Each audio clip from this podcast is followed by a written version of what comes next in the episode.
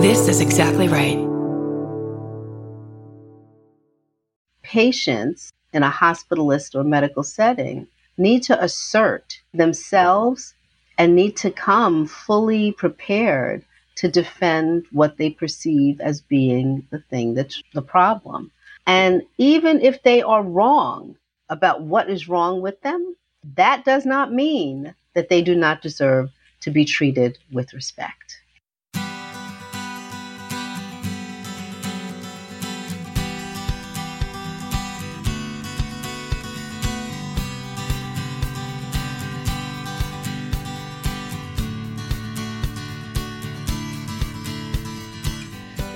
Welcome to Parent Footprint with Dr. Dan. I'm Dr. Dan.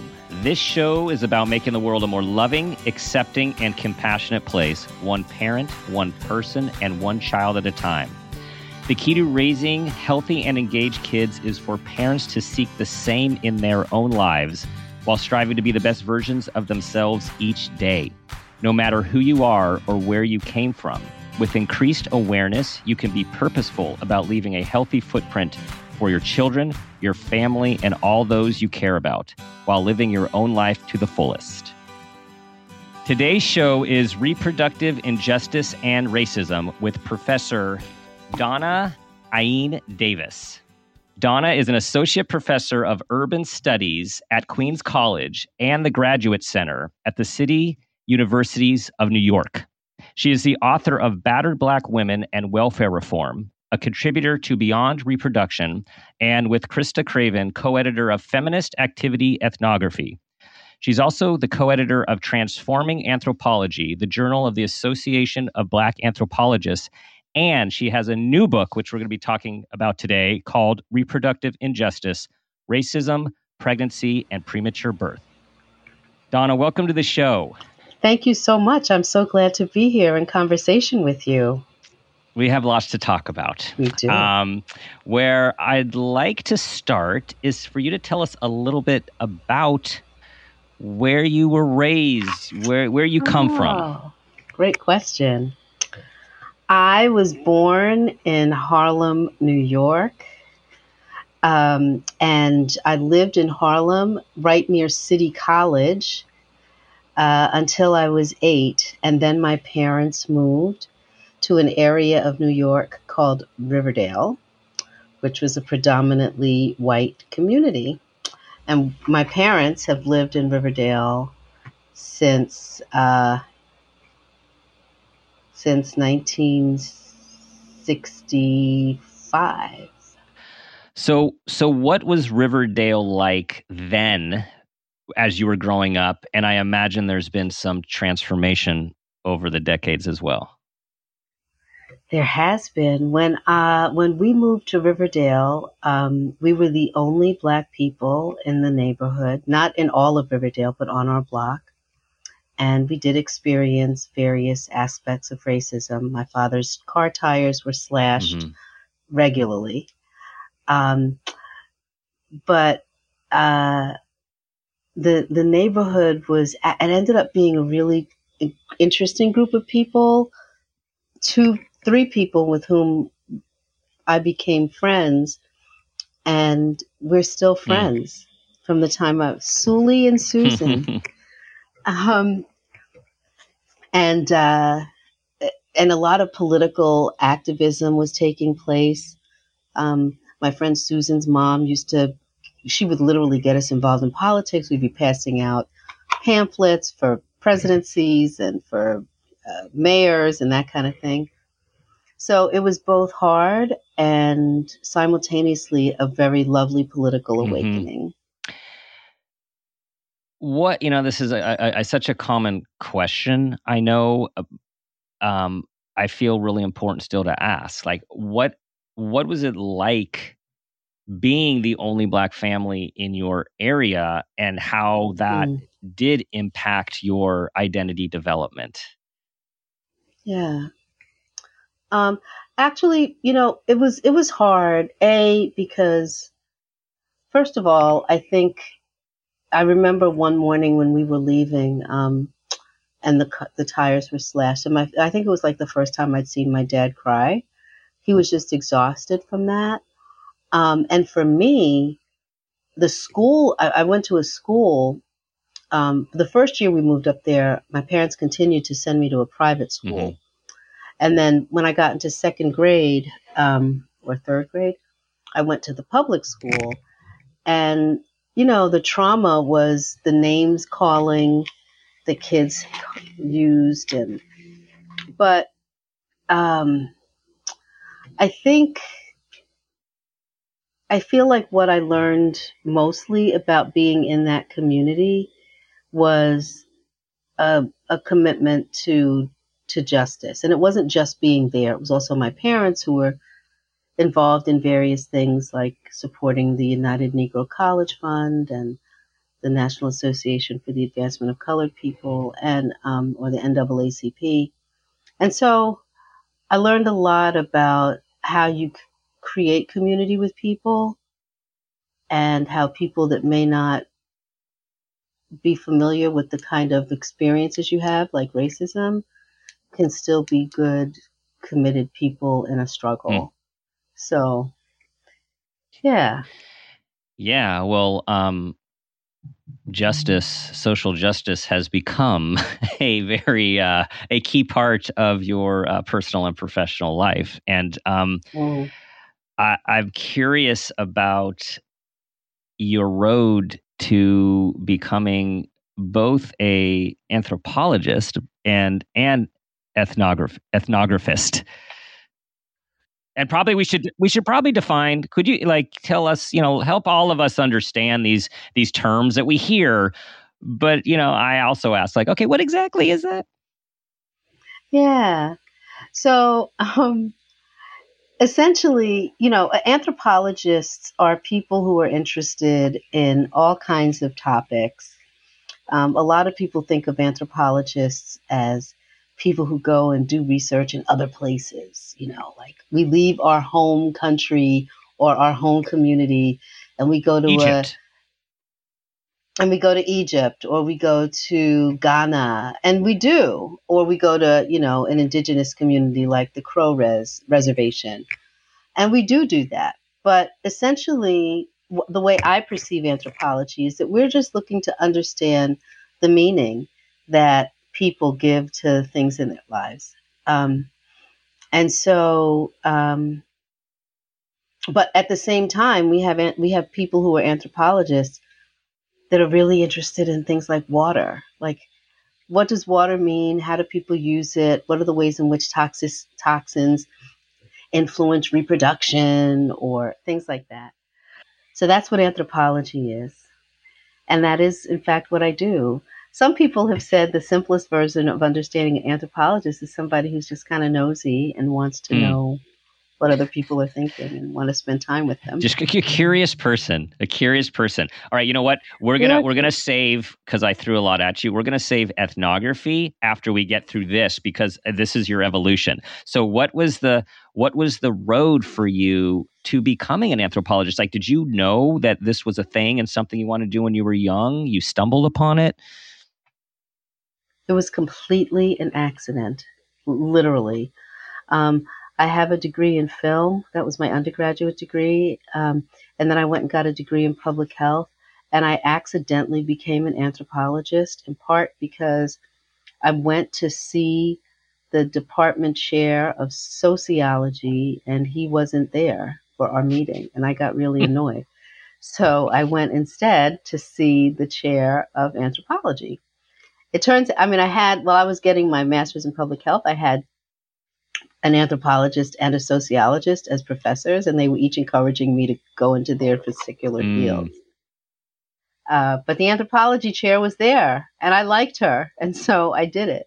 And then i wasn't going to go because you needed to be full-time and i had a kid and i couldn't figure out how it was going to work. And i said i'm not paying to go to school and then i got a grant. Nice. So it all nice. Worked out. Synch- So, but I'm definitely accidental. synchronous synchronistic you we, we right we don't know what are accidents or what are uh what are um synchronicities um so then the road to the the road to injustice, the road to actually ethnography and telling stories. Like how how did that come to be?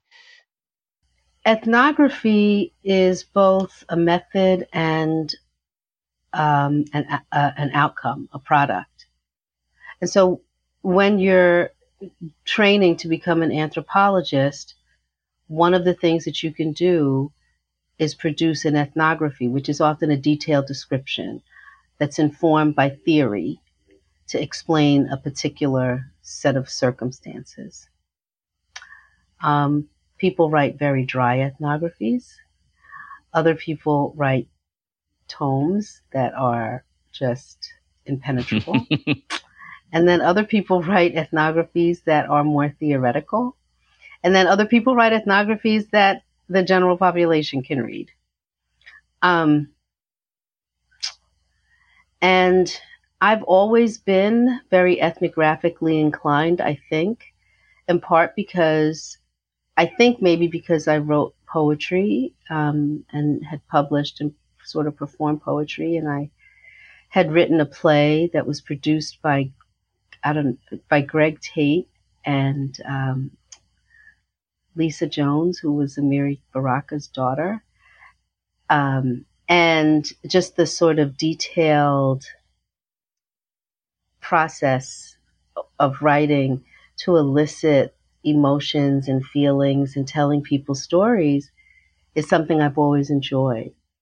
Uh, and I think maybe the first, uh, I don't know, ethnographic interview I did was with my grandmother with eight i think i had like eight hours of her telling her life oh, story wow. which was amazing so the ethnographic approach that i mm-hmm. use is life history or oral mm-hmm. history well and that's what tells the story and um, one of the stories that i recently read um, that you co-authored um, in this uh, new article a birth story um, oh. tells that story and um, the story of uh, an experience um, and also of racism in a birth experience. I this is I didn't ask you this before the show. Um, I was wondering if you would read the poem that is in that piece Ooh. because it's powerful, and it was powerful when I read it to myself, and I know that uh, it'll be far more powerful um, if you were able to read it for us. Oh, that's what an honor. But, it, you know, I didn't write that poem. LeConte mm-hmm, Dill wrote mm-hmm. that. But now I have to pull it up. Yeah. So you're to have to give I'm going to give you a second because I didn't, it. I didn't let you prep for that. This is going to be just a complete impromptu performance.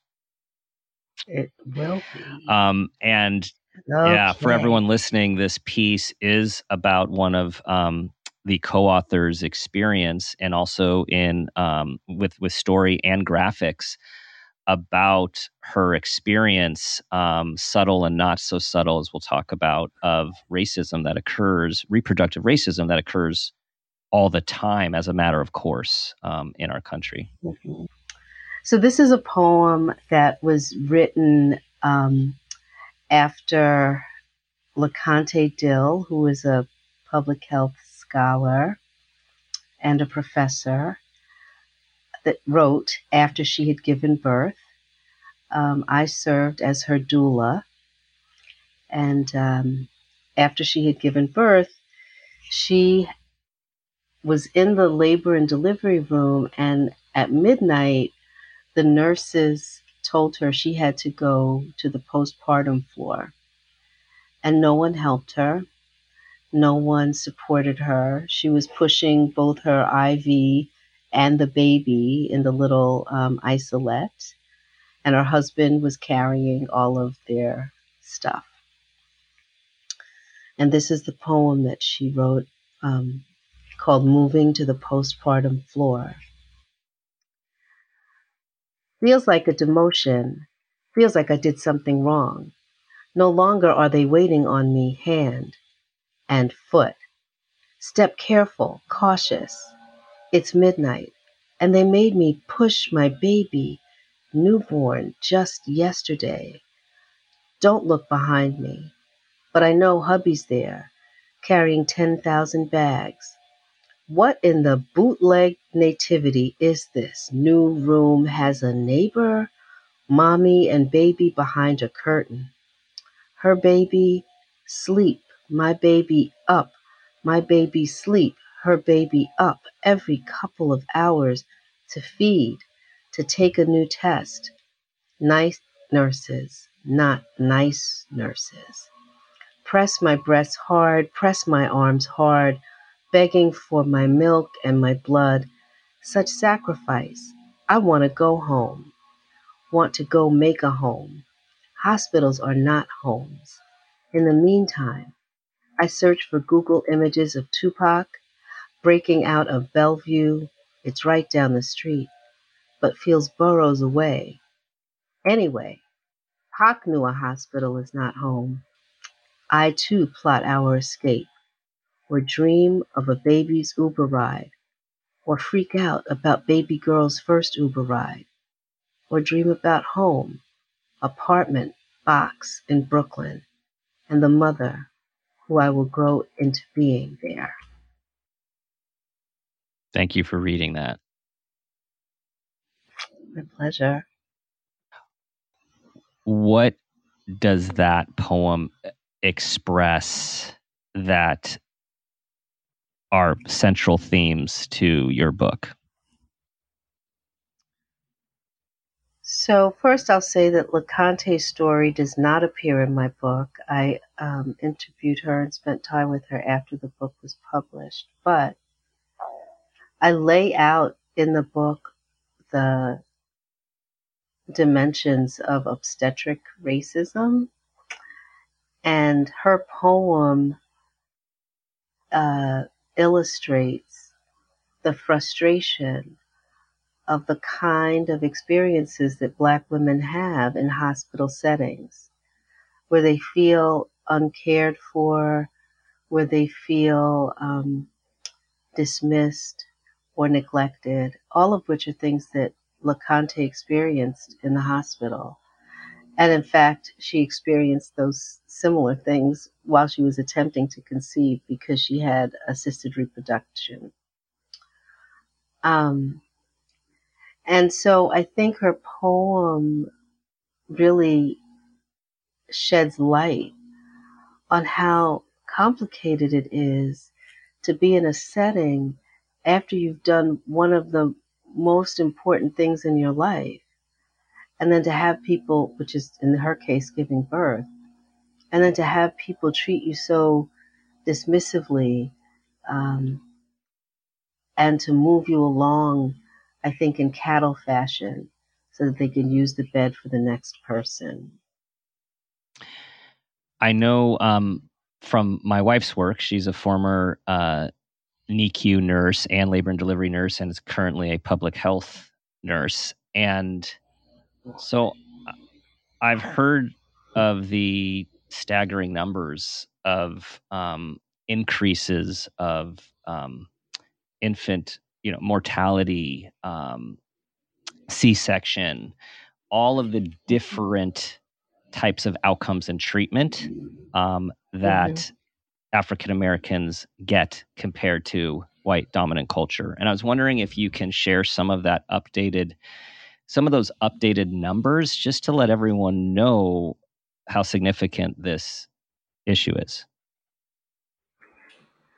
Well, um, the updated numbers should be out um, every year during in November, which is Prematurity Awareness Month. The March of Dimes um, does a premature birth card rate. Uh, it's called a premature birth rate card, mm-hmm. and um, what they're doing is rating each state, giving it a grade for their ability or inability to reduce the premature birth rate. Now, premature birth rates are really important because um, prematurity is one of the most common causes of infant mortality. Um, but uh, and so so in the in the U.S. So first of all, the March of Dimes would love. Originally, they wanted to have a a premature birth rate of 8%. Um, and now, and, and the US was on a downward trend, which was good. And then I think maybe about two, I feel like it might have been about 2016, there were these incremental increases in premature birth rates. And now we are unfortunately at 10%, which makes us, us, the US, one of the mm. worst places to have a baby. Mm-hmm.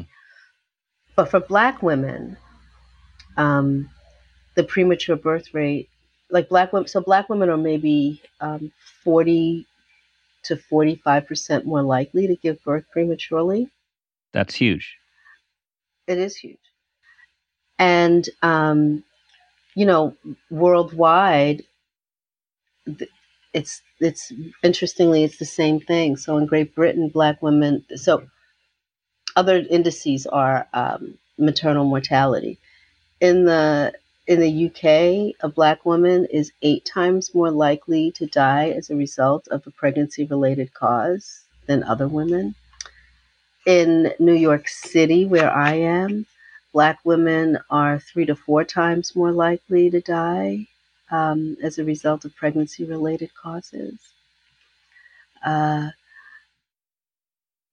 ideally, the uh, C section rate should be really low like, I don't know, should be something like six, seven percent. It's thirty percent, and Black women are are more likely to have C sections in the U.S. than any other group of women. So it's thirty percent for all uh, women in America generally, generally and then an yeah. increase, I mean, we just yeah, have, an increase with Black right. women. And we just have this incredibly high C section mm-hmm. rate. The, you know, the disparities are evident in the in the data and people use those numbers to talk about disparity but one of the things that i'm really interested in th- talking about is it's not just a disparity. There's a there is racism at work. Because we have been in the united states at least attempting to address maternal mortality and infant mortality since the 1910s when the, the Children's Bureau was started. And despite all efforts, Black people's rate of infant mortality, maternal mortality, premature birth continues to be consistently higher. Now, maternal pre, prenatal care is really supposed to address these incongruencies. And we have to ask ourselves what's up with our prenatal care if we still end up having such horrible outcomes for particular groups of people? And I'm just unwilling to accept the fact that there's something inherently wrong with groups of mm-hmm. people. Mm-hmm. I just don't think that's mm-hmm. true. What I think is true is that the medical profession has developed its skill in obstetrics and gynecology literally on the bodies black women who were enslaved. And that some of the ideas about those bodies as being hardy, as being uh, as being capable of tolerating pain, um, all kinds of things. I think that those ideas from that past mm-hmm. have mm-hmm. migrated to the present. Well, and as less than, I imagine, is on that list. Yeah, of yeah. course. Yeah. Um, you you talked about you know despite all of these efforts since the 1910s, you know I have to ask you know what has been the totality of quote all these efforts you know have you have have there been significant efforts um, that have been thwarted and or hey guys, where are all these efforts? We know this information. Why aren't we doing much about it? I think one of the things that I think is, first of all, a lot of the efforts to save babies and to save women and birthing people in the 1910s it really was rooted in a eugenic perspective. It was about saving white babies and saving white women. Um, if we look really closely at the people who were crafting programs um, through projects like the Sheppard Town, Townshend Act and uh, you know trying to get milk, for example, milk stations to people uh, so that their babies would be stronger. Like they really were focused on trying to save white infants, which was co- which was also linked to the fact that like Irish people and Italian people and black people didn't have the skill to take care of themselves. And so they they kind of need help. But well and the other thing is so so what i'm saying is is on the one hand a lot of these efforts from the early part of the 1900s was in fact about saving whiteness preserving it. Um, but the other thing is is that I really think technology has driven a kind of um, diagnostic dependency where we just think everything can be addressed by diagnosis by using fetal monitors. You know, fetal monitors will show you what a baby's heart rate is doing, but do you need to freak out when it drops a little? Mm-hmm. Probably not. They could be just moving, or when it raises a little, they could just be moving. But we use those technologies to develop um, certain kinds of interventions. And it's fascinating to me that we, you know, during COVID, more babies were born at term. This was internationally than than has happened in quite some time. And why is wow. that? People actually weren't going to the doctor so much. They weren't going into hospital settings so much. I'm not saying that they were having home births, but because, you know, people who go to hospitals for their care, for their, you know, to see their, to go to their doctor in the practice, they didn't want people going into hospitals. And there was a lot of telecare. Huh. So that means that people weren't getting all of the interventions that might typically lead to a particular kind of diagnosis that might lead to, a, oh, let's do an induction. Oh, let's do a C section. Oh, you know, that kind of thing. That, yeah. So I have to, so I have to wonder about the role of, of technology in saving babies and people and why we use technology to intervene when we probably would do better by using preventive methods, such as letting people labor at home as long as possible, such as providing different kinds of prenatal care, such as, you know, making sure people have, you know, like maybe, maybe people could take their own blood pressure at home Maybe their blood pressure is high because they're at the doctor and they have white coat syndrome. I'm hearing the doula in you speaking as well. it's true. Yeah. It is true. What I'm hearing is the intersection through obstetric racism and technology. That mm-hmm. intersection mm-hmm. is a perfect storm or a um, a bad combination? I don't want people to get the impression that I think technology is not useful. I just think we have an overdependence on technology, and that and that there may be some link between the overdependence on technology and the way particular bodies get viewed that result in certain kinds of interventions. If you already believe as a as an obstetrician that um, a, a black body is going to natural is going to quote naturally have a baby early because that's what happens with black people. Um, and you use technology to make decisions about you know blood pressure rates and so forth. And then you end up possibly having a particular kind of diagnosis that will con- confirm, you'll use technology to confirm your diagnostic predilection, mhm. right? Or prediction. And so I know people who, you know, large black women, they say, oh, you know, because they think a person is large, they think, oh, you must have high blood pressure. That's not always the case. Not every, not every black person has high blood pressure.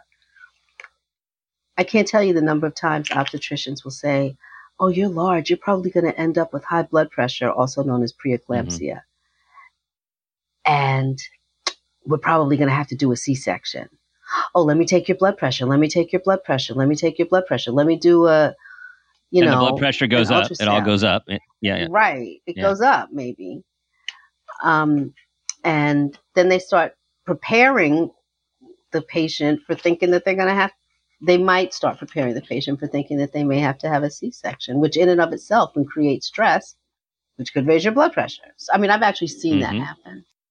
Again, I'm not saying that technology is Mhm. bad. I am simply saying that we would probably be more successful in reducing rates of infant mortality and maternal mortality if we did more preventive work, if we offered post birth opportunities for people to stay home and heal, that in the postpartum phase, people got 40 days or 60 days to just be supported and heal. You know, I don't know about you. When I was a kid, when my sister was born in 1963, like a nurse came to our house Yeah. Yeah. Yeah. and, and helped my mom out. Okay, I got a funny story about that. So when my brother was born in 1973, Lucy, the nurse, came to the house. I'm I'm told all this, and I was Mhm. uh, about two years or so older. And after the few days when Lucy left, um, actually, I have this image of Lucy wearing nursing white nursing garb right so i don't know if like i've made that up or that's real it seemed like you know old school nursing so she's leaving and apparently i ran after her toddled after her and i said lucy lucy you forgot the baby That's really funny. but that was normal That, That was really normal. funny. Yeah. right. Where is Hmm. that? You know, where is that support? yeah Um, and people can have babies at term if they receive kind support. You know, that's what group prenatal care can do. Um, people can, you know, I think people just need more support during pregnancy and after pregnancy, during conception and after conception. And it doesn't have to be that deep. Mhm. It doesn't have to depend on, you know, ultrasounds or sonograms.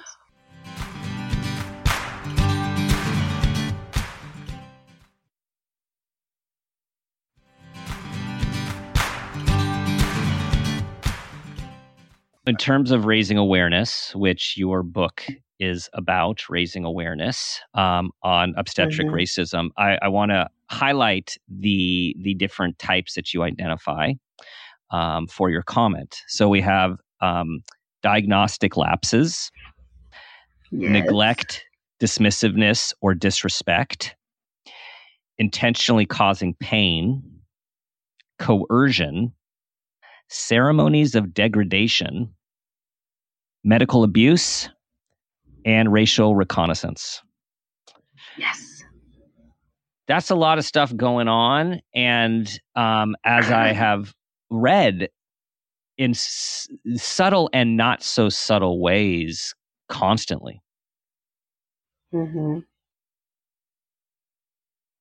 are there any of those which you wish t- to highlight for our listeners i know they're all important but you know what what what do we all need to be aware of that occurs and also what to look for for our listeners for themselves or their loved ones being in the situation of um, birth and hospitals Sure. I do think that diagnostic lapses occur. That's actually expressed, or an example of that is what I described before, talking about, you know, a black woman, for example, who is large, and the presumption is that she's going to require, or that she's going to end up with high blood pressure, and that she, may, or and that they, is it, they may require a C-section. That's a diagnostic Mhm. lapse. It's because there's some belief that blackness is pathological mm-hmm. That leads to an exaggeration of what the outcome is going to be. Um, I do think that people need to be really the most common thing I think happens is neglect, dismissiveness, or disrespect. I think that happens because the medical professionals do not believe that patients understand their own bodies. It is fascinating to me the number of times a person will say, I had a sense that something was wrong and they didn't pay attention. They didn't listen to me or they, you know, pushed aside my concerns. It, I, it, it is unbelievable. And what that means to me is that patients in a hospitalist or medical setting need to assert mm-hmm. themselves and need to come fully prepared to defend what they perceive as being the thing that's the problem. Mm-hmm. And even if they are wrong about what is wrong mm-hmm. with them, that does not mean that they do not deserve to be treated with respect.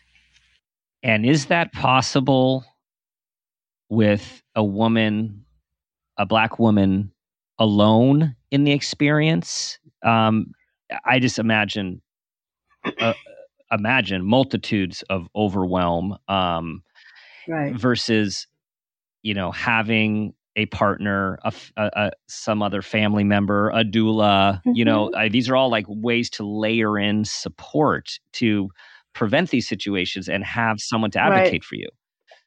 Right. I mean, I think everybody going to see a doctor should have a person with them. We all need witnesses.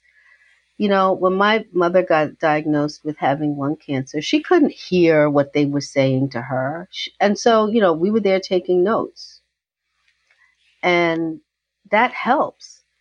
What that suggests to me is that people always need patient advocates, family members, you know, just another witness, another a support mm-hmm. person for everything.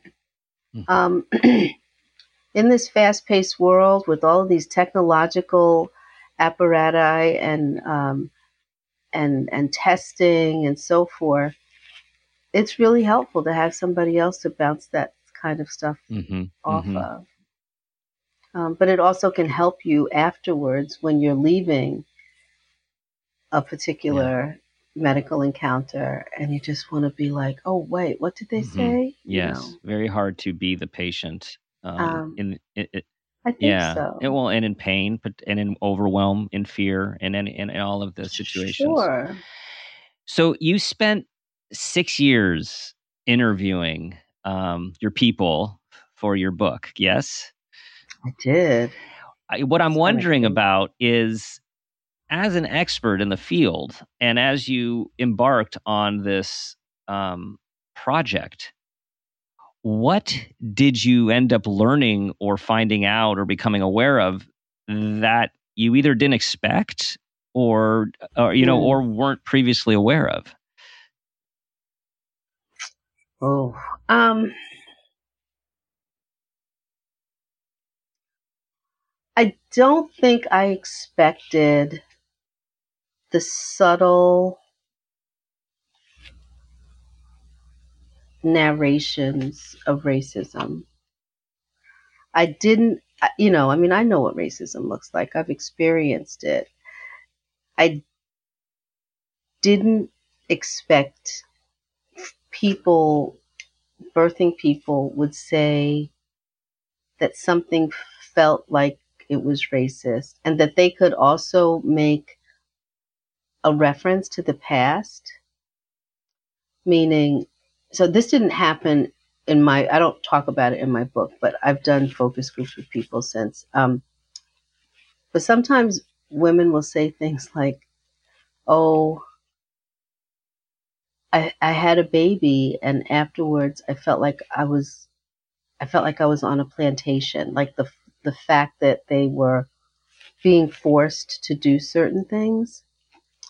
And I just found that constant reference back to the past, to the historical past of what Black people's lives have been like in the United States, really, really fascinating. I also did not expect, and what I learned was about the thing that I call racial refusal, which was on the part of medical professionals, particularly NICU chiefs, chiefs of NICU departments and neonatologists, who simply refused to acknowledge or talk about race, but then proceeded to use euphemisms that reflected on Mhm. race. hmm Um, and I think it was, I, I found that, um, I found that somewhat surprising. Uh, Yeah, Yeah. I. It, it brings me to the purpose of your book. Um, what would you say? You know, is and has become the purpose of your book, your hopes for this work. hmm. So, interestingly, I had hoped that the book would undo things. I had I had hoped that people would unlearn the way that society has pigeonholed poor and low income black people as being responsible for their own health and birth outcomes. I had hoped, I hope that when people read this book, they understand that there might be any number of reasons that, a, that adverse birth outcomes occur among blacks. But one of the reasons that we need to look at and that we must attend to is the role that is specifically played by the medical complex. I am absolutely unwilling to not have that factor in our accounting of of why we have these birth outcomes. I mean, I think Serena Williams is a really good example of that whole expression of neglect and dismissiveness where they weren't paying attention to her. That was not because she had something wrong with her or she wasn't compliant. It was because the medical professionals refused to believe her own assessment of her body. hmm Um, I I had wanted people to realize that black people with lots of degrees of capital, you know, like access to insurance and higher degrees of education, that they experience racism too, Mhm. right? Um, I wanted people, and I think the goal, one another goal of the book is that I'm critiquing the idea of the medical complex Yes. that we think that every single thing in pregnancy and concept well pregnancy must be medicalized at the expense of having a more expansive Mhm. view of pregnancy and birthing options. We do, not everybody needs to give birth in a hospital. People could do it at home. They could do it at birthing centers. Um, and that's not to say that I think that there's no place for medicine. I just think we need to have more options. Um, and I think finally, I had one goal was for medical providers to unlearn Mhm. their own insistence on their expertise. Like their expertise needs to be mediated by the fact that people understand their own bodies. So, what are you hearing from this community thus far about uh, about your book? Oddly, it's being very well Oh, received. I would not wonderful. have expected That's that. wonderful. Yeah. and I have been working with an OBGYN epidemiologist, Karen A. Scott, who has taken the obstetric racism framework and turned it into what's called a patient reported experience measure, making it the only validated measure of Black women's experiences in hospital settings, Nice. and using it to get hospitals to recognize that racism probably circulates and how and in what domains. And, um, you know, it's ho- hospitals are excited about that work and they're, oh, that's wonderful. That's um, wonderful. they're interested in learning about what it is they can do to shift. That is awesome. Your goals are uh, are, are are in the process of being met, and um, that leads me to the final question prior to our final question, and that is Okay. for all of us, all of us, everyone listening. What what are actions that the everyday person can take to raise awareness to make a difference uh, with obstetric racism? Ooh, well, I think that there needs to be more community involvement in um, getting permissions for birthing centers, which can be really, really complicated. Mm-hmm. It's like trying to scale the gates to get into the White House, which, yeah. well, that's not a good not analogy. Any, not anymore. Yeah. Yeah, yeah. Not anymore. Yeah. But okay, yeah. used to be. Um, and, you know, I was just talking to somebody recently who said, I don't remember what state they were in, but we need to make it more accessible for there to be um, practicing midwives. Not every midwife needs to be a nurse, right? Uh, so opening up options, yeah. I yeah. think. And and I think people really need to focus on some kind of healthcare system that will allow for comprehensive care and reimbursements. I mean, I actually really believe in universal health care. I think it's the only way that we're going to close a kind of health mm-hmm. gap. That yeah, so. and in just the trajectory of um you know, premature children and the medical costs, the medical care, the um, medical issues, the the learning and processing challenges. You know, I mean, there's lot, lots mm-hmm. there's lots of mm-hmm. ways to get all that, but it's just it's the beginning of life. You know, assuming the life mm. occurs, um, it's the yeah. beginning of life, and so so critical. Okay, Dána, it's time for the parent footprint moment question. Okay. Tell us about a time that you became aware of yourself as an individual, as a parent, or an awareness of your parents.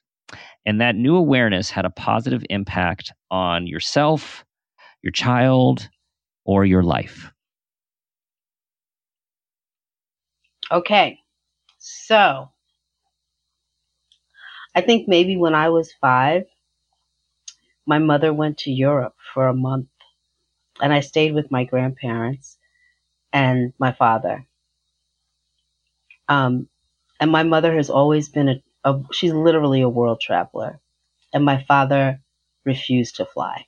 I think he flew one time in my entire life.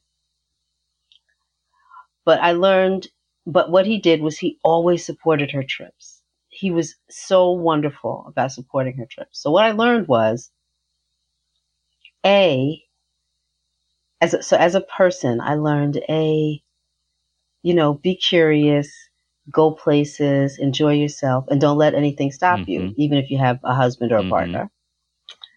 But I, B, I think I also learned that in relationships, intimate relationships, when a person can be really joyful for you and really support you in the thing that you want to do, that's like the gift, mm. a magnificent gift. And uh, so I guess I strive to have relationships like that. yes, that is so powerful, so insightful. Um, and and also just shows how impressionable we are humans as children. Like, you know, age five, you had this awareness, which then you got to see, it sounds like, from your parents several times, this dynamic play out. Um, but at at least yeah, twice yeah, a year. But it hit like it sticks with you at five. Um, and I just think that's beautiful. The idea of a partner, you know, the strong bond that you are you you are excited and supportive of your partner, even when they are going in a place where you are literally or figuratively not going yourself. Yeah. Yeah. Well, thank you for sharing that moment and sharing your experience um, and your lived wisdom and scholarship. Tell everyone where they can find your new piece of work, Reproductive Injustice, and all of your others as well. So, Reproductive Injustice, Racism, Pregnancy, and Premature Birth is published by NYU Press, New York University Press, and you can go on their website.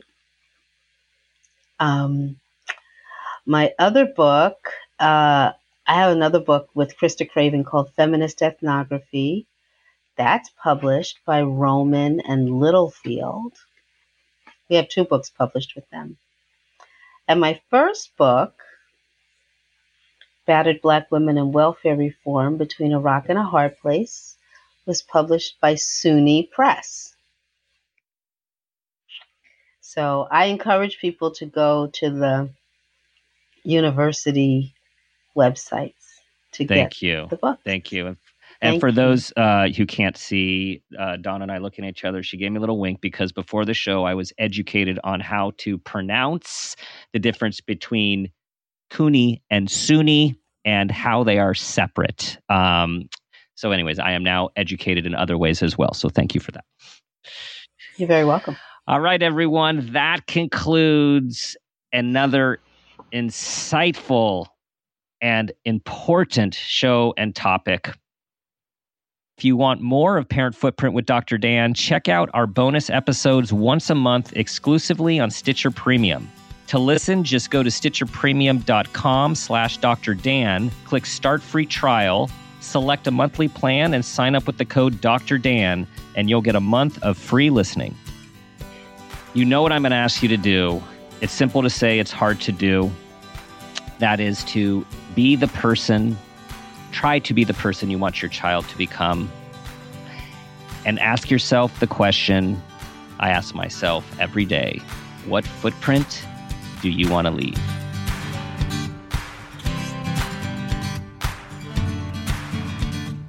This has been a Peters and Rossi production.